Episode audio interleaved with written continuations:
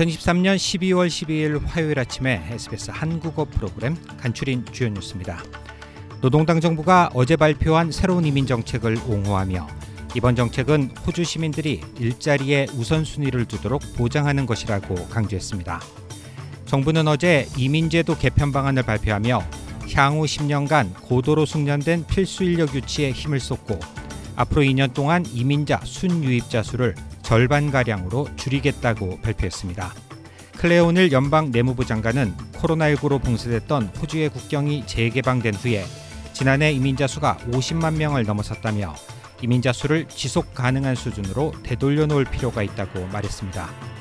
국민당은 정부의 새로운 전략이 필수 업종의 인력난을 야기하게 될 것이라고 비난했고 녹색당은 현재의 주거 위기를 이민자들의 탓으로 돌리는 것이라고 목소리를 높였습니다.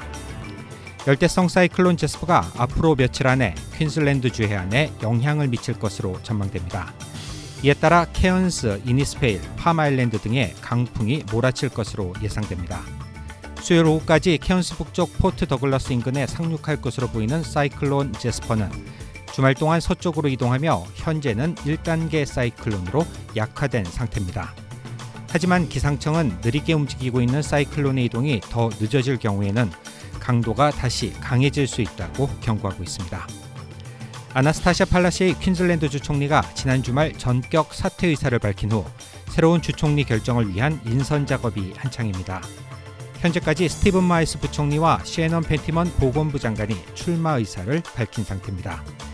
팔라시에이 주총리의 지지를 받은 마일스 부총리는 연합노조의 지지까지 확보했다고 믿고 있습니다. 노동당은 마일스 부총리와 펜티먼 장관 간의 지도부 경쟁이 자칫 당내 문제로 확산되지 않도록 하기 위해 노력 중입니다. 그룹 방탄소년단의 멤버 알엠과 B가 나란히 현역으로 육군에 입대했습니다. 오늘 오후 지민과 정국까지 입대를 하면 멤버 전원이 병역 의무를 이행하게 됩니다. 팬들은 이번 입대 멤버 네 명이 전역하는 이천이십오 년 유월 이후 비티에스 완전체 활동을 재개할 수 있을 것으로 기대하고 있습니다. 지금까지 이천십삼 년 십이월 십이 일 화요일 아침에 에스비에스 한국어 프로그램 간추린 주요 뉴스였습니다.